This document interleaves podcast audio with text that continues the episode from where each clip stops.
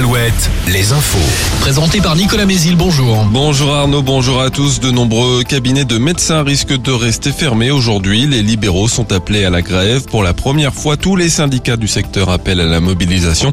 Comme en décembre, ils demandent une augmentation du tarif de la consultation et contestent aussi une proposition de loi étudiée aujourd'hui au Sénat.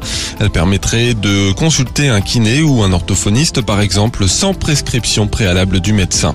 Il ne reste que quatre jours de débat à l'Assemblée nationale autour du projet de réforme des retraites et l'article 2 n'a pas encore été mis au vote alors qu'il y en a 20 au total. Face à cette situation et pour accélérer les débats, la NUPES a annoncé hier retirer 1000 de ses amendements. Il en reste tout de même encore 14 000 à examiner et le report de l'âge légal de départ en retraite à 64 ans figure lui dans l'article 7. La prochaine journée de mobilisation contre le texte, rappelons-le, est programmée après-demain. La SNCF annoncera tout à l'heure à 17h ses prévisions de trafic pour ce jeudi. Irène Frachon, la pneumologue du CHU de Brest qui avait révélé le scandale du Mediator, témoignera ce mardi devant la cour d'appel de Paris.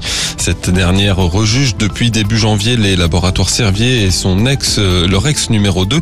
Le Mediator mis sur le marché comme antidiabétique a longtemps été prescrit comme coupe-fin provoquant des centaines de décès.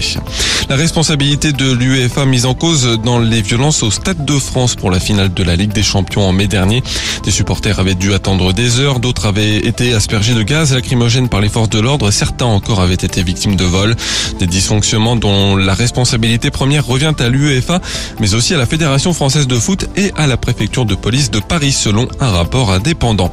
La Ligue des Champions dont les huitièmes de finale démarrent ce soir, le PSG reçoit le Bayern Munich pour le match aller et Kylian Mbappé blessé à une cuisse il y a deux semaines, sera présent, mais reste à savoir s'il débutera ou non le match. Enfin, le temps, encore beaucoup de soleil, des brouillards et des nuages bas ce matin au nord de la Loire et des maxis quasi printanières de 13 à 17 degrés. Retour de l'info à 6h. Très bonne matinée à tous.